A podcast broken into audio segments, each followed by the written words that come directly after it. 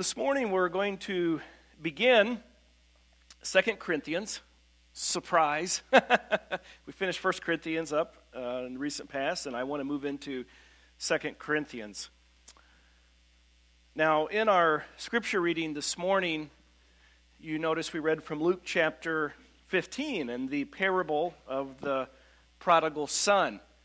And I wanted that read because I want to start there this morning in our thinking. Um, and to just recap what that passage is about, we know Jesus shared a parable, and it's really the story of a father and two sons. And of course, one son gets it in his head and his heart that he's better off without his old man. He'd be better off on his own. He'd be better off doing what he wants to do. He had the illusion of happiness and fulfillment away from his family and really away from God and God's way of life and faith. And so he pursued that desire of his heart, and he asked his father for his inheritance up front and early and took it. And as the passage tells us, he went out and completely squandered all of it, right? So he has this really bad attitude toward his father. He has this really bad decision making that he's been doing, and he's paying the, the prices of it in a sense. And he, he finds himself one day nearly starving, eating with some swine, eating out of their trough with them practically, which for a Jewish young man would have been considered unclean, and it was the, as low as you could go. And he starts to sort of wake up to really what's going on in his life, right? He looks and he realizes, what he's done, what he's lost, what he's given up, and it's been all for nothing. And you see a conviction come over his heart, and he decides that it would be better off if he would go back to his dad and ask if he could be one of his, his family's servants. That he says, even the, his servants have it better than I do. And so he goes back and he's, he's not even looking at himself as his father's son anymore. He just going to go back and be a servant, take what he can get. Anything's better than living with the pigs. Right? So he goes back home, and you know, as the parable goes, the, the father sees him coming, and they begin to make these preparations, right? And you see the heart of the father in this story. And what is his feelings and attitude toward his son that's been lost, that's been wandering the path of sin and destruction. And he, he kills the fatted calf, he, he celebrates, he runs, and he meets the son on the road, embraces him, right? And what you see in that, to me, there's a lot of things you can see in that, but one of the things you see in that is you see one of the greatest pictures of grace in the Bible. Because in that, you see in that moment that the Father's love and acceptance and favor and desire toward that son never changed. No matter what had happened in his life, the choices he made, the stupid stuff that he did, and he knew better. And yet the father's love and acceptance never waned, it was unchanging. And it comes out when he's coming home, his father runs out to greet him. And you see a picture of grace that acceptance, that favor. It's the same that God feels toward you and holds in his heart towards you. And I suppose while we're talking about the prodigal son, let's talk just a moment on his brother. His brother, oh, he was the faithful one, right? He was the good one. He's the one that stayed, kept his nose to the grindstone, did the work, did the things he's supposed to, and yet he gets upset when he sees the love his father still has for his brother. Because in that son's eyes, he looks over at his brother who squandered everything and says, He does not deserve it. He doesn't deserve it. That actually helps us to understand grace better because it's never deserved. it's never deserved. See, that, that, what that son didn't understand is his life, he was prob- maybe he was living in performance and trying to earn his own father's acceptance, not recognizing he already had it. We don't know all the ins and outs of what was going on in their hearts, we only know what we read. But he stands out in the story as the, the legalist, as it were, the one who uh, would major on the minor, so to speak. He didn't understand grace. He didn't understand why his father would still so lovingly accept his son because he didn't understand grace. And we're coming this morning to Second Corinthians, another one of Paul's epistles, and we're going to really focus on the idea of grace this morning and the difference that grace makes in each of our lives and understanding what it is to receive God's grace and live in His grace. And it's one of these things that we have to continually come back to. We continually need a reminder of this because in our own minds, sometimes, our own hearts, we kind of wander away and, and, and we start to, in a, in a lot of ways, kind of forget about God's grace. We're coming to 2 Corinthians this morning.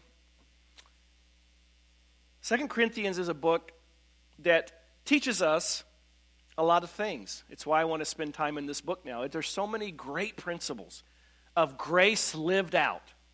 Grace lived out, so many ways. It, it teaches us how to deal with suffering and problems. You got any of those?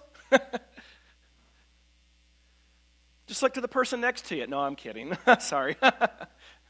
No, we all got problems and sufferings. You probably woke up with some today. You probably tripped over a few on your way to church. Some of the problems of life, the struggles we all face. It's a book about how we deal with suffering and problems. It's also a book about how we face confrontation, how we seek reconciliation. It shows us how God brings sorrow into life sometimes to bring repentance. It gives a more complete picture of giving with a heart full of God's grace. It reassures us of the life we have with God when we leave this life behind. And it reminds us of our purpose while we are here in this life. These are just a few things that this epistle touches upon. As Paul again resumes his dealings with the Corinthians, a troubled group of individuals who were Christians who believed in the Lord Jesus Christ and his death, burial, and resurrection, but they still had their problems. And Paul is continuing to work with them through the things that were holding them back in their Christian life. And always what he's doing, and it's really what he does in all his epistles, is he's always trying to bring the focus back to God's grace the grace that saves us, the grace that transforms us, the grace that keeps us moving forward in the Lord. Second Corinthians is also considered Paul's most personal letter. Almost any commentator you open up will say that. Because he shares so many insights into his own heart and life as he appeals to the Corinthians to heed the truth that he shares with them. We're going to get into some passages where Paul just opens up his heart and he just tells them exactly what he's feeling, exactly what he's been going through. Paul was a very authentic and transparent person. And It comes out in this epistle for sure. He wasn't without his own struggles and his own challenges, his own trials and tribulations, and he shares that with them. And again, I simply find this book filled to overflowing with God's transforming truth. So I'm excited to begin this journey through this epistle with you this morning.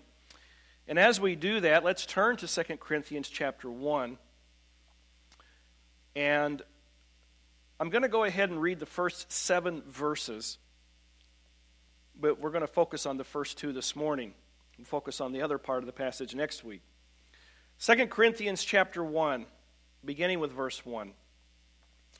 Paul, an apostle of Jesus Christ, by the will of God, in Timothy, our brother, to the church of God which is at Corinth, and with all the saints who are in all Achaia. Grace to you and peace from God our Father and the Lord Jesus Christ. Blessed be the God and Father of our Lord Jesus Christ, the Father of mercies and God of all comfort, who comforts us in all our tribulation, that we may be able to comfort those who are in any trouble with the comfort with which we ourselves are comforted by God. For as the sufferings of Christ abound in us, so our consolation also abounds through Christ. Now, if we are afflicted, it is for your consolation or comfort and salvation, which is effective for enduring the same sufferings which we also suffer. Or if we are comforted, it is for your consolation and salvation. And our hope is, excuse me, our hope for you is steadfast because we know that as you are partakers of the sufferings, so also you will partake of the consolation. Already we have such a powerful passage talking about the God of all comfort. And I really want to go right there. But I want to talk about a little bit about the first couple of verses and setting the foundation for the whole epistle, as Paul does in all of his writings, the emphasis always on grace. Because we always start with grace. So we're going to look at verses 1 and 2 here this morning. And of course, the very first word is the name of the author, Paul, an apostle of Jesus Christ by the will of God. And I want to talk a little bit about Paul and his impact on those around him, especially those at Corinth. And so, as we talk about verse 1, we're really looking at the power of a transformed testimony. The power of a transformed testimony. When you just think about simple things like this book, this letter, or any of his letters, none of them would exist apart from the grace of God in Paul's life. None of them would exist apart from the transforming, transforming work of God in his life. And so we see right away the power of a transformed testimony and we're going to bring that out more. And I also want to make this point here is that a testimony of trust in God positively impacts others. A testimony of trust in God positively impacts others. This is how we start with grace this morning. Paul, whose life was characterized by grace, who knew God's grace toward him, who lived out God's grace, was then able to impact others with that same grace. God was able to use him because he rested in God's grace. And it impacted those he went to, those who traveled with him, and we see them. Let me give you a little bit of background again on 2 Corinthians and what's going on here. We've shared a little bit about this in the past, and it can be a bit confusing if you do go uh, do a deep dive, but we'll kind of just sum it up. And it's our understanding that this is actually the fourth letter that Paul wrote to Corinth. And there's, some, there's a series of verses you can go to in 1st and 2nd Corinthians that seems to make that apparent. He, in 1st Corinthians, he mentions an epistle he had written to them. So 1st Corinthians is clearly not the first time he wrote. Well, and you get to 2nd Corinthians, he starts talking about a visit he made in which he came down on them fairly, fairly uh, hard, if you will. He was pretty corrective in his tone when he was with them. And that seems to have occurred some, uh, sometime uh, before Second Corinthians. And it seems that he wrote another letter to them before Second Corinthians. Okay, so we'll just keep it simple. This is, it seems that this is his fourth time writing to them. And, you know, there, there's, a lot of, there's a lot of application just in that.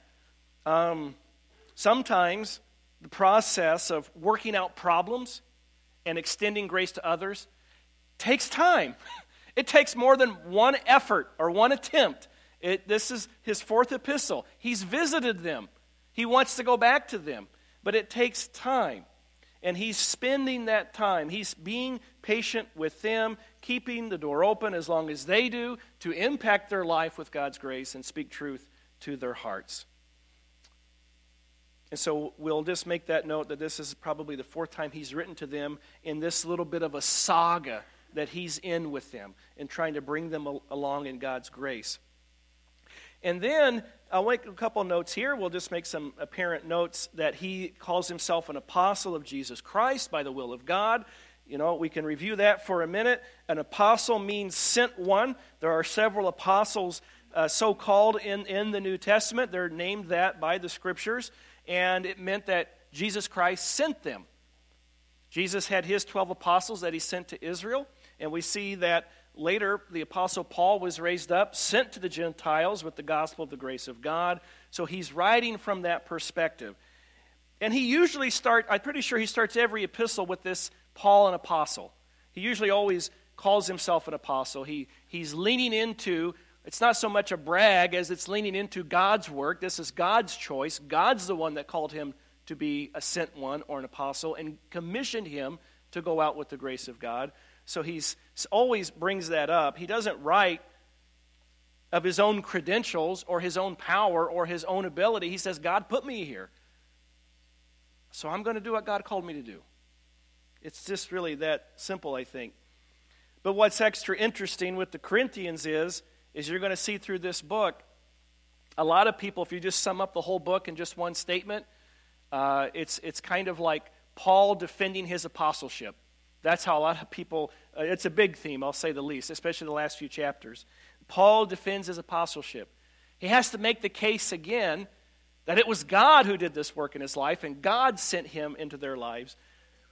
And so it's, it's almost a little bit of an extra emphasis here in verse 1 that he's, no, I am an apostle, and it's not by my will, as he says, it's by the will of God.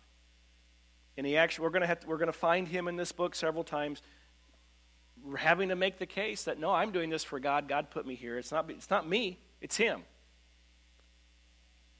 Because they wanted to challenge that. Now, already, as we just make some comments opening up this book. Already we see it's grace that brought Paul to Corinth for the first time. It's grace that kept him writing to these people and speaking truth in their life and trying to bring them back. It was grace in which he would go back and visit them.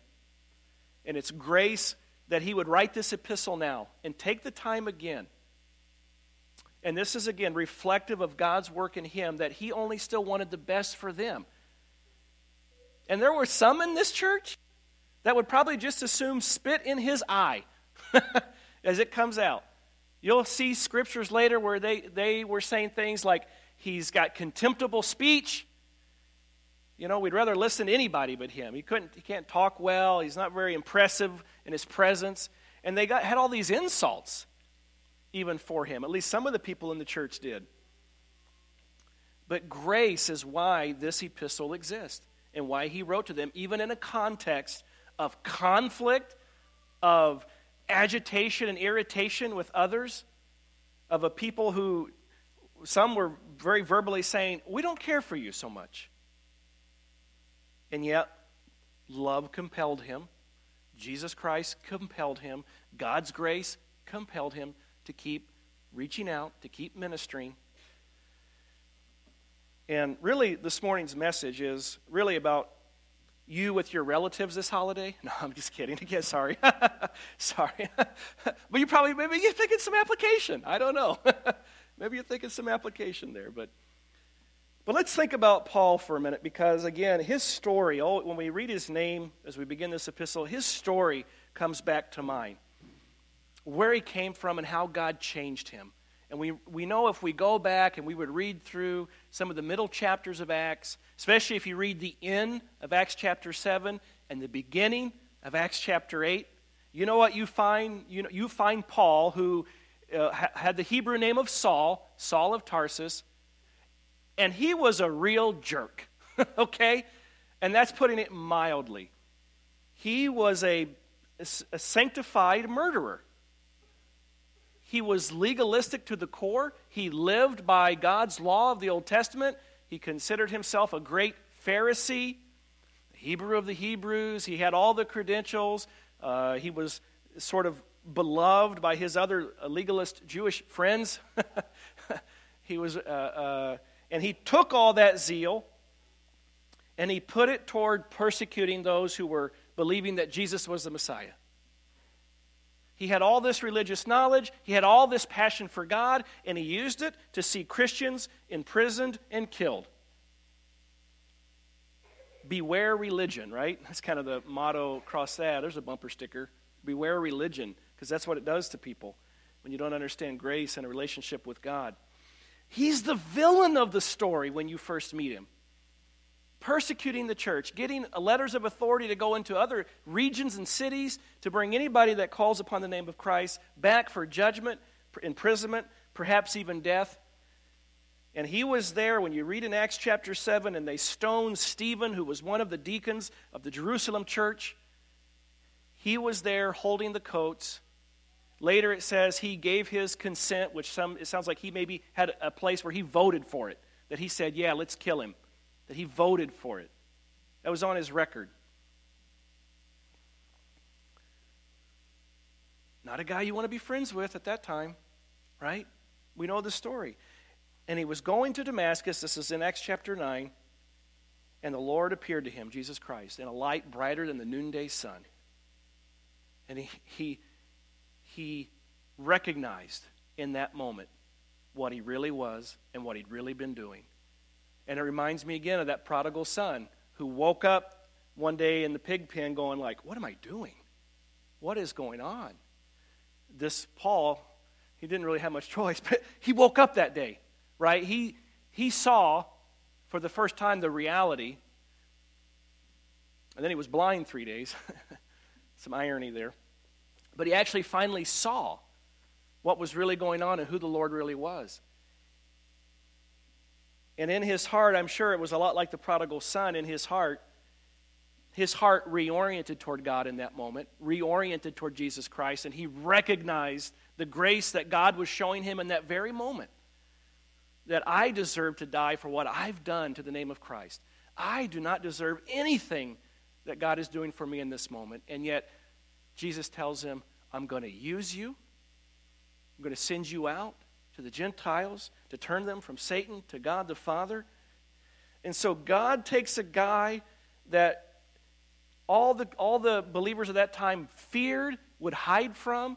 He's the villain of the story. God takes him and says, You're going to be the guy that goes out now. You're going to be the guy that helps me to spread my love to the world, the gospel of Jesus Christ to those who would otherwise have no hope. And so the grace of God takes a guy that we would want nothing to do with and begin to transform him, put him in a place of huge influence, but he became a champion of God's grace. He went from a persecutor of Christ to a champion of God's grace, and he went out. It's the difference that grace makes. That's what Paul the Apostle knew. That's why everything was about grace, because he knew what he deserved. And he knew he didn't get what he deserved. Instead, he got all this a flood of blessing and love from God the Father and Jesus Christ. His heart would never be the same. And then Paul went out, and what God's work in his life began to impact others. Yes, Paul was given a message and he preached it, he made it known. He was not ashamed of the testimony of Jesus Christ. He did tell everyone he could about his Lord that loved him. But you know what else he did? He lived a life consistent with God's grace, a life consistent with God's love. And that is why his, his ministry was so much, was so effective, really, because it was both the truth and the life of Jesus Christ manifested through this man. And we read in 2 Corinthians 1 1 that Timothy, our brother, is mentioned again. Timothy co writes this letter of Paul. And you think, well, you probably know the story of Timothy, but where does Timothy come from? Timothy is here mentioned. Timothy is in this narrative because Paul went through his town one day and Paul spoke grace, Paul lived out grace, and Timothy was saved. Timothy came to know the Lord. And God began to do a work of grace in Timothy's heart because Paul's testimony positively impacted Timothy. And Timothy was willing to take a step out for the Lord. And Timothy was willing to go into places where he would be persecuted and, suffer, for the Lord's sake, like Paul. And so when Paul is writing this letter, now like the fourth one in the series as we understand it, Timothy is with Paul. Now, and I'll just give you this. Where they're at now, they're in the region of Macedonia. They're north of Corinth a little ways. They're not in Ephesus anymore. He was in Ephesus, what we would call modern day Turkey. Back then it was the Roman province of Asia. He was there when he wrote 1 Corinthians. And he had sent Timothy to them. And Timothy went, did some good, but they didn't fully accept everything. So then apparently Paul went and kind of with kind of, you know, sort of a, a tone of correction again. And, and again, um, now what's happened is we'll see play out. He has sent another guy named Titus there, and Titus left, and Titus is looking for Paul, and Paul's traveling, and they meet somewhere. But anyway, he hears further report. There's some good, but there's still some bad happening at the church. So Paul is now trying to make his way to Corinth, and he's in he's north of Corinth in the Roman province of Macedonia, okay? So Timothy, when he writes this, what it shows us is Timothy is traveling with him. Timothy is going with him. Timothy already left Ephesus to travel across the sea, the Aegean Sea, to go to Corinth already because of Timothy's love and heart for these people. And now Timothy is traveling with Paul on a return visit. Why do you guys think they spent all this money and took all this time and effort to go from these cities to cities back then when it was hard to travel? No big deal for you and I to hop on the interstate and be in Chicago in like two hours, if, if even that, depending on where you're going, minus traffic, of course. But it's no big deal. But for them, it's by foot, it's by boat, it's the threat of shipwreck. What moved them to do that from place to place? God's grace is what made the difference. They knew God's grace, and it unlocked their heart and their desire to serve Him. And so Timothy is with Paul making his way here. So we see God's grace impact Paul. And then we see Paul's testimony impact Timothy. And then Paul had, he, when he, he had come to Corinth years before, and he had reached this people, he had an 18, I think it was an 18 month stay with them in which he sort of planted this church originally, helped some of them come to know the Lord as their Savior. He was the founder of the church he's writing to here. And they were saying, they were doubting whether he was even an apostle or a man of God, some of them were. You know, what you see with Paul is a guy that always reached his hand out and they would reach their hand back out to slap him. is kind of the relationship with some of these people. But you know what Paul did? He, he left that hand out. He didn't clench it back to smack. He, he left that hand out. Let's see if, let me try again. I don't know what does that, but God's grace. I don't know what does that, but God's grace. And so, because of God's grace and the difference it made in Paul's life, he was able to impact some people in Corinth that were open to the word of the Lord The church was started. He's still ministering to them. They've had their struggles, they've had their problems. We read about so many of them in 1 Corinthians. They're still struggling here. There's been some positive change with some, but there's still a contingency of people that aren't for Paul. They're still struggling with some things. But he's still reaching out in God's grace. And notice, too, before we leave this idea of testimony, look at the last part of verse 1 he says, To the church of God which is at Corinth, with all the saints who are in all Achaia. Now, Achaia is the province in which Corinth is in. And it's what we would think of sort of like the southern half of, of modern day Greece. So there was Macedonia, which was a province on the north part of Greece, and Achaia, the south part of Greece. So they were divided into two provinces back then. And what's interesting, he writes to the Corinthians, but he's also saying, and everybody in the whole region, which tells you the cat's out of the bag. what he's been dealing with this church on is known across the region now. And he's had to step even beyond just the church, and you don't know, you wonder what's going on. Have they been spreading their lies to the other churches that may have been in the area? Had he, have they been spreading malicious lies about the Apostle Paul. But their, their, their sin, which he deals with in 1 Corinthians, and he deals with it kind of him to the church, it's went beyond the church now. And he has to involve the whole province. That's a pretty, that's, that's what I call escalation. that's escalation. And it shows you something, a little principle. We'll see it come out in other places in the Bible, but sometimes when you're dealing with something, when it's made public, then it has to be dealt with in public. And that's something nobody likes to do, but it, sometimes it happens. And he, it seems like now he's including all these other churches, and they're going to know the story because they're going to read this stuff. They're meant to read it now, and they're going to be caught up on what's been going on, and he's going to have to set the record straight with these other groups that are out there. And you, and you might think, well, that seems a bit vindictive. That seems a bit fleshly. That seems a little over the. Doesn't that seem like a bit much, Paul? I mean, really. I mean, why would you tell other people about this? Well, I would suggest to you is because of God's grace he would do that. It was God's, God's grace he would deal with it publicly because apparently they had already made it public. And he's not just going to let it go to shipwreck the faith of others, to harm other people. Grace is going to move him to keep the target on his back and move out and now minister to even those beyond Corinth to set the record straight, despite the cost to himself.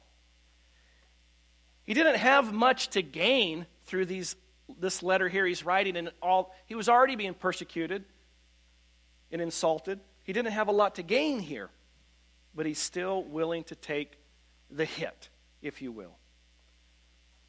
And I, I just kind of marvel at what even the first verse begins to fill in for us. That this is escalated, that there's a lot at stake here. The testimony of Jesus Christ is at stake, at stake across this whole province now because of what's been going on in Corinth. And Paul steps in out of grace. It's not about him, it's not his flesh, his ego, his prestige, his credentials. It's because if I don't step in, nobody else will, and they're all going to spiral down the drain together. And he's going to step in knowing it's going to cost him more relationships, it's going to bring him more pain from others, and he doesn't stop, though. He keeps moving forward. And his testimony would continue to impact others. This is the second point on the outline, and we've already kind of explained it to some degree, but Christ leads us to face confrontation and seek reconciliation. Christ leads us to face confrontation and seek reconciliation. None of us like confrontation. None of us like sitting down sometimes to have a frank conversation about concerns, sometimes to point out that's sinful, brother or sister. That's not good for you or anybody around you, and it really needs to stop because it's going to hurt people. Nobody wants to do that. That, that's, this, that's why people don't, a lot of people don't want to be in any kind of ministry or any, they don't want to do these things. There's no fun because it's only going to bring, a lot of times it only it seems like it's going to bring you pain. But we say, no, no, this is part of what God has for us, and this is grace at work again. This is grace at work. Grace, God's grace, puts in our heart a willingness to put our own self out there, to take the pain, the suffering that somebody else might level against us, to have a loving conversation or confrontation with somebody if necessary. And that, again, that's this whole letter. He's still willing to confront. He's now doing it on the public stage.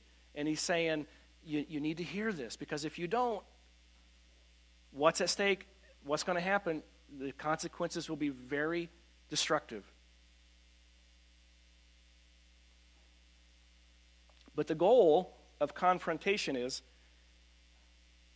always reconciliation, always coming together before the Lord again. And that's what Paul's been doing through the series of letters to the Corinthians, along with the visits and the guys he sent there, is he's been trying to bring them further along in the truth and in the understanding of God's grace so they can be the team that God wanted them to be, that they could be the one in Christ that God intends to live it out.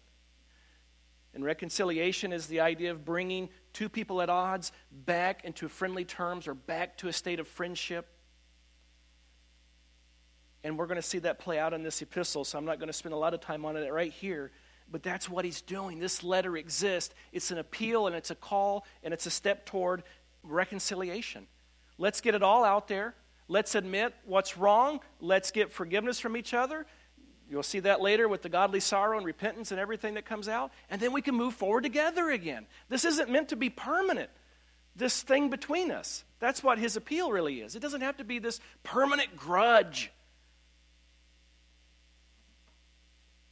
And, and, and my goodness, if sometimes Christians aren't the best at holding grudges. against others that, that we feel wronged. I'll never talk to that person. I'll never go there again. I'll never. By the way, always and never, don't use those words. They're never true. I just used it.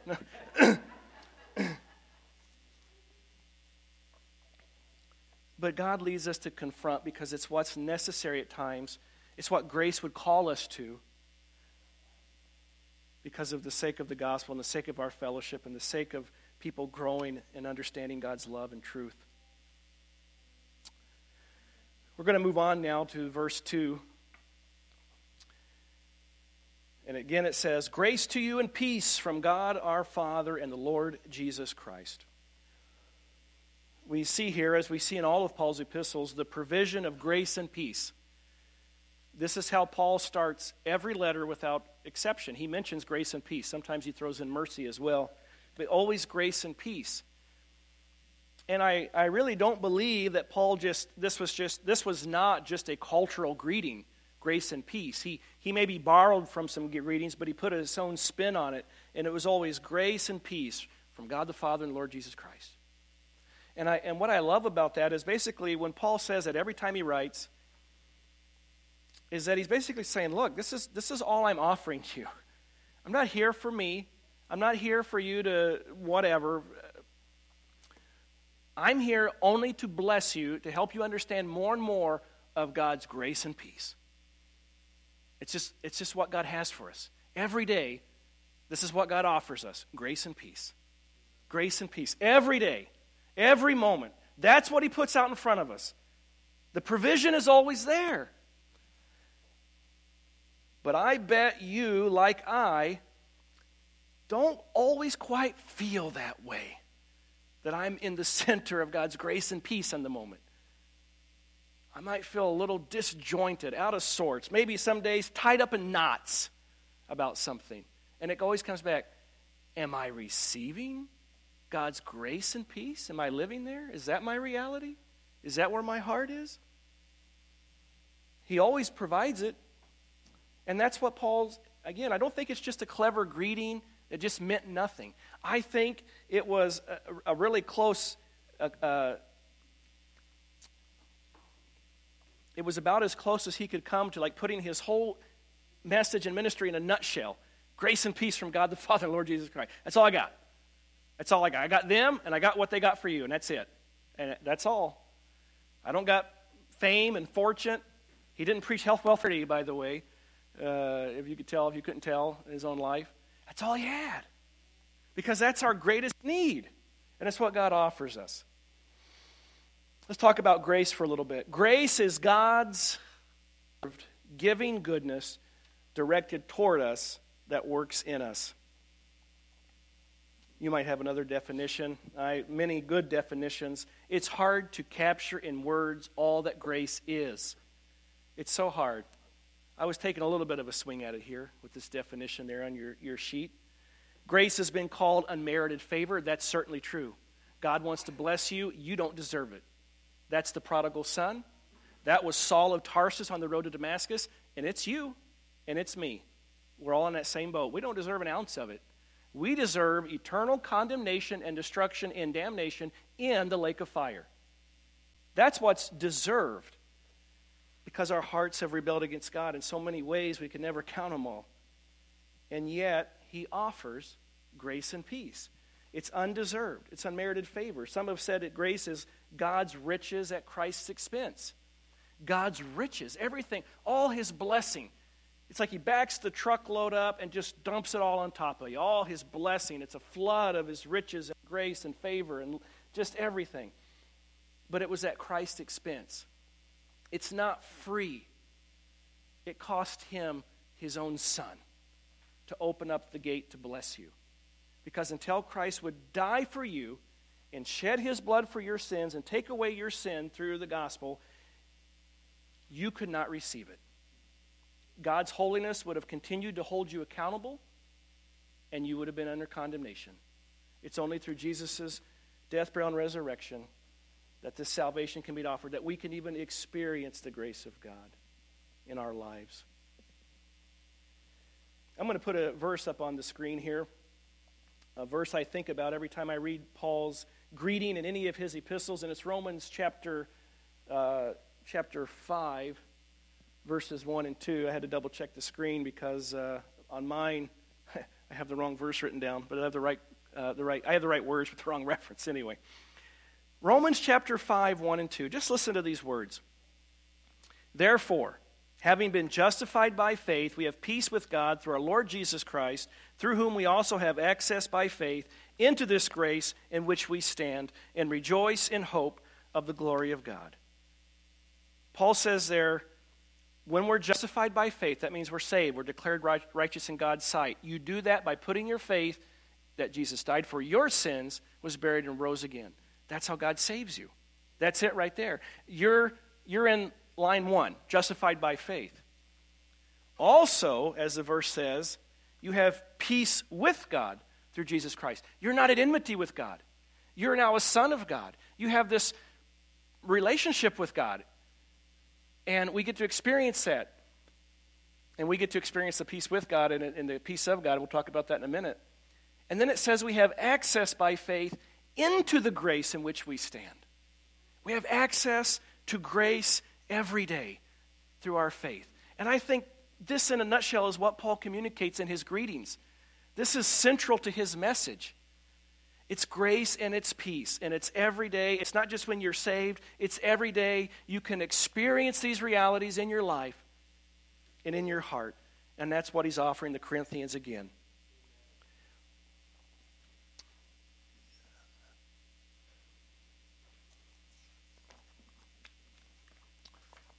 I'm going to put another verse up on the screen. It's from Ephesians chapter 2 verse 7. Ephesians 2 7 says that in the ages to come he might show the exceeding riches of his grace and his kindness toward us in Christ Jesus. It's another interesting verse because not only do we have access into grace now, not only are we saved by grace and we have access into the grace in which we stand every day, we can have grace in our hearts. What's coming ahead is God is going to continue to show the exceeding riches of his grace. We've barely tapped the well of God's grace, apparently. And look at everything He's already blessed us with. I show you these verses because I can't tell you, I can't use words to describe God's grace. I can go to verse after verse, I could tell story after story, give you definition after definition, and we would only be scratching the surface of what it really is. I, I was th- trying to think of a way to express God's grace. And if you think of everything good in existence, if you think of every sunset, every piece of beauty, every time you hugged your mom and dad in love, and all those experiences, it's all God's grace. And when He says grace to you, what He says is all of the goodness of God, all the blessing you can imagine, is all focused on you from God's heart. You have this favor, this love. It's unlimited, it's unchanging, and it's always there. And every day you wake up, that's what God wants you to experience that favor and that love and that acceptance. It's what sets hearts free. It's what changed Paul, and it's what's changed us. And then he talks of peace as well grace and peace. Peace is the state of rest and security in God that only He can provide. The believer is also to experience peace every day. Philippians 4 6 and 7 put it this way Be anxious for nothing, but in everything, by prayer and supplication with thanksgiving, let your requests be made known to God, and the peace of God, which surpasses all understanding, will guard your hearts and minds through Christ Jesus. Peace is the opposite of anxiety. When we're restless, we, we know our heart, we, we know our blood pressure's up, we know we're, we're stressed and everything, and God says, I have something for you. I have peace for you. The stress, all that stuff, that's not from me. Where does it come from then? It's when we internalize other things in our life. But He always offers us peace. And he says in that verse, you, you come to God in prayer. and you come to Him with that heart, opening up your heart Him, pouring your heart out in supplication, opening up your heart to God, and giving it to Him. And you give Him your anxieties, and you say, Lord, just give me your peace. And you give it over to Him. And it says there that it will guard your hearts and minds through Christ Jesus. The world cannot even come close to promising you anything like this. No other religion, no other faith, no other thing can ever touch what God is offering you freely in Jesus Christ. Romans 15 13, another verse that goes along with peace that we can experience in our daily lives. Romans 15 13 says, Now may the God of hope fill you with all joy and peace in believing, that you may abound in hope by the power of the Holy Spirit. You know, in our, in our passage we read earlier in 2 Corinthians 1, he's the God of all comfort. Here in Romans 15, he's the God of all hope. And we could add, he's the God of all peace, and he's the God of all joy. And so all these things set before us comfort, hope, peace, joy. Sound good? it's right there. It's right there. That's God handing it out, all in grace. Right here it is. It's all yours. In believing in faith, in trusting Him. It's when we don't, we don't trust Him in those moments, in those anxieties, in those troubles. We bear it, we take it in, we keep hold of it. And that smile fades, and that attitude hardens up, and those words start coming out that you regret 10 minutes later, right? Just me, I suppose. No, I know some of you. Don't you know? Uh, if you were in Sunday school this morning, Pastor Lynn was accusing us of all kinds of stuff. You don't even know what Cynthia did in Sunday school, according to her sheet. No, just kidding. Now, he put sheets out in front of us that had like some kind of a random sin on it. And when she turned hers over, it said murder. so we called the police. No, I'm just kidding. But he offers us all this. He says, just in believing. You come to God, you come to Him in faith. Lord, give me your peace, give me your joy. Here's my anxiety. This is what's holding me back right now. I'm going to give it to you. He gives us this peace and joy. Another powerful passage on peace, John 14, 27. Jesus, on the eve of his crucifixion, says this, which just, you just can't come up with better examples than the Lord Jesus Christ. Before they were going to beat him and, and crucify him and all the things that he was going to go through that the night before, he's talking about the peace of God. And in Romans 14, 27, he says, Peace I leave with you, my peace I give to you, not as the world gives, do I give to you. Let not, let not your heart be troubled, neither let it be afraid. Would I be saying this if they're going to execute me in the morning? Beat me to death? Crucify? He knows what's coming, and he says this. He, just a little bit later, he's going to bleed sweat drops of blood in the Garden of Gethsemane, right? And yet, it's all in, he has peace of heart. He has peace of God, passes understanding. It's supernatural. It's not human made. It doesn't come from us. It doesn't come from circumstances. You don't muster it up. It only comes from God. You can only get it from God. Another example I like from the life of Jesus is the one we read about in uh, several of the Gospels when the disciples one day put out in a boat out on the Sea of Galilee with Jesus and they go out away. And the Sea of Galilee, you can see across it. It's only a couple, few miles wide, few miles long. You can see across it. It's more like a big lake. Um, but if you're out there in one of their, their fishing boats, as it were, of the day, they're not real big and real stout, and they could blow up a good storm. And there's, there's an example of that in the Gospels where they go out, and it says a, a, a storm, a windstorm blew up. So the wind starts blowing, and the waves start rolling, and the boats are rocking, and the water's spilling over into the boat. And their hearts were a little bit troubled because it's a long way to shore, and trying to swim back in a storm is there's not good odds for survival here. And so they're becoming afraid. And where's Jesus in the story? Asleep on the boat asleep in the storm that's got their heart tied up in knots. They're feeling anxiety, to say the least. They're not sure what's going to happen to them. Jesus is at peace, he's at, he's at rest in God's providence, in God's work, in God's life for him. He's exemplifying a life of faith in that moment. He's at peace, and they have to go and wake him up. And they're like, Wake up! And he wakes up. He calms the storm.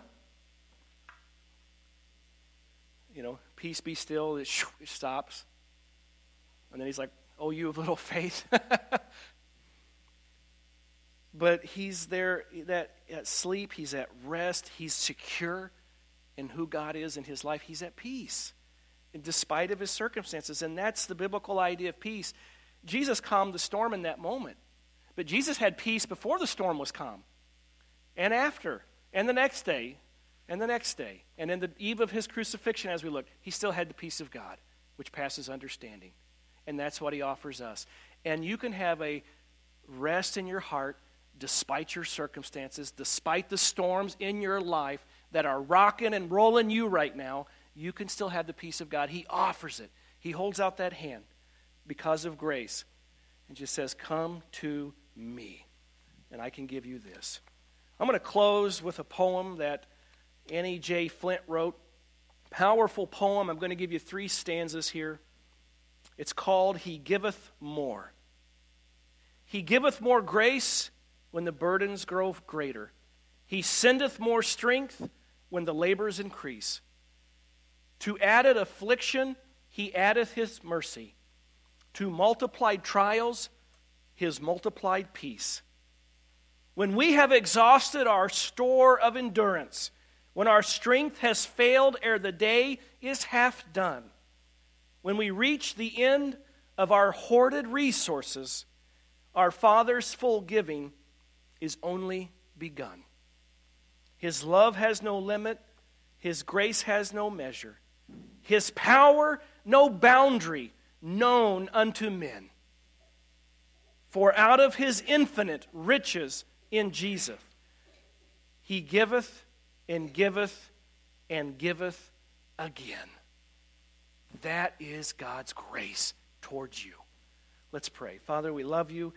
Help us understand your grace and peace that you so freely offer us and to revel in these things and to be our experience. May we come to you by faith, Lord, and give you our troubles and anxieties that we may have your peace, joy, and rest. Lord, continue to make these things a reality in each of our hearts, Father. We all fail. We all have these bad days. We all lean on our own strength too long and too often. But Lord, continue to teach us these things. We ask this in Christ's name. Amen.